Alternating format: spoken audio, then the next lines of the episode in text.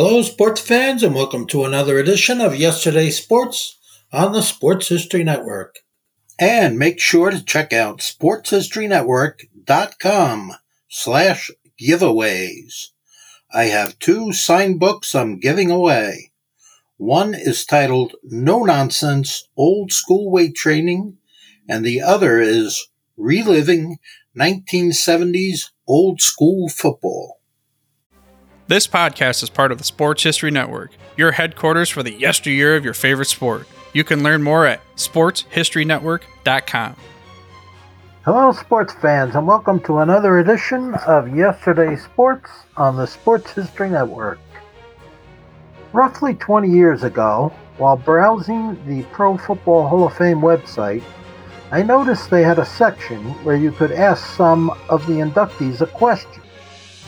There wasn't a guarantee they would answer your question, since other fans were also asking, but I figured it was worth a try. To my surprise, I received a response from several of them.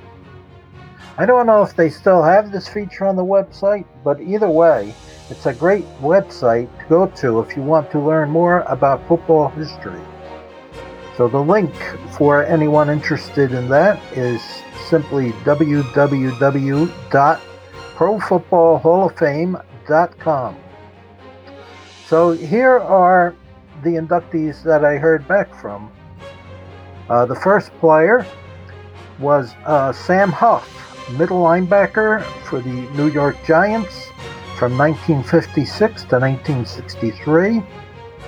Uh, then played for the Washington Redskins from 1964 to 1967, retired for one year, and came back to play one more year in 1969. He was inducted into the Hall of Fame in 1982. So, my question to him uh, goes Mr. Huff, how much influence would you say Coach Tom Landry had on your career? And do you still feel bitter towards coach Allie Sherman for trading you to the Redskins. And his response was First of all, I still feel bitter towards Allie Sherman because he hurt me badly. I never wanted to be traded, and I played exceptionally well for the Giants. We played in six NFL championship games in my eight years with them. I was featured on the cover of Time magazine CBS did a story on my life titled The Violent World of Sam Huff.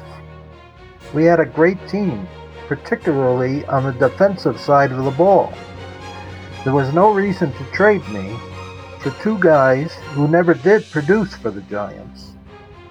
Allie Sherman was jealous of Tom Landry's defense. Tom moved me from offensive guard to defensive tackle and then to middle linebacker. He gave me the most incredible opportunity I ever had in sports. He never tried to make me do anything that I didn't think I could do. We worked very well together and we were a unit. Tom and Vince Lombardi were the greatest coaches that ever coached in the NFL. And they both had tremendous credibility. In my way of looking at things, Allie Sherman had no credibility because his word was not his bond. Okay, the second player that I asked a question to was Jack Youngblood, defensive end for the Los Angeles Rams from 1971 to 1984, and he was inducted into the Hall of Fame in 2001. Mr. Youngblood, I have been watching NFL football since 1969 and I have to say, you are without a doubt one of the toughest players I have ever seen play. During your 14 year career, you went up against some of the NFL's very best quarterbacks. Which of the quarterbacks you played against would you say were among the toughest? Guys who played hurt and couldn't be intimidated. And here is his response. You know, quarterbacks aren't known for their toughness. When you talk about toughness, you usually think of offensive linemen, running backs, linebackers, and defensive linemen. It's unusual to hear about the quarterback talked about as tough. But when you look back to my era, you think of Roger Staubach, Terry Bradshaw, Bert Jones, and Dan Fouts. Those guys not only had the physical tools, but the mental toughness to play at a high level in the NFL. They were team leaders who continued to play outstanding even when hurt and injured. Those four guys stick out in my mind. The next player is Billy Shaw, who was an offensive guard for the Buffalo Bills from 1961 to 1969. He was inducted into the Hall of Fame in 1999. Mr. Shaw, you went up against many great players during your career. Who would you say were the most difficult guys to block? And here is his response. I'll start by saying all of them, but the guy who gave me the most trouble was a defensive tackle from the Boston Patriots by the name of Houston Antwine. He was barely six feet tall, but he weighed about 280 pounds. He had a low center of gravity and was extremely quick, especially his first two or three steps. Some people considered him small because of his lack of height. But a guy that weighs 280 is not small. He gave me more trouble than anyone I ever went up against.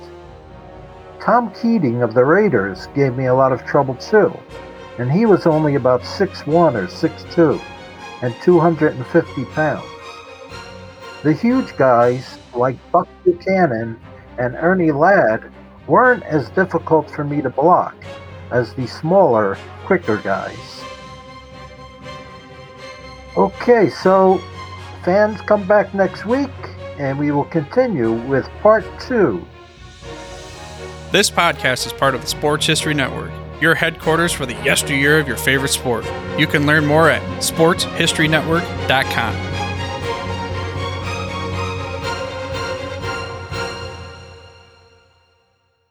Hey there, sports history fan. This is Arnie Chapman, aka the Football History Dude, and I wanted to thank you for stopping by to listen to another episode here on the Sports History Network.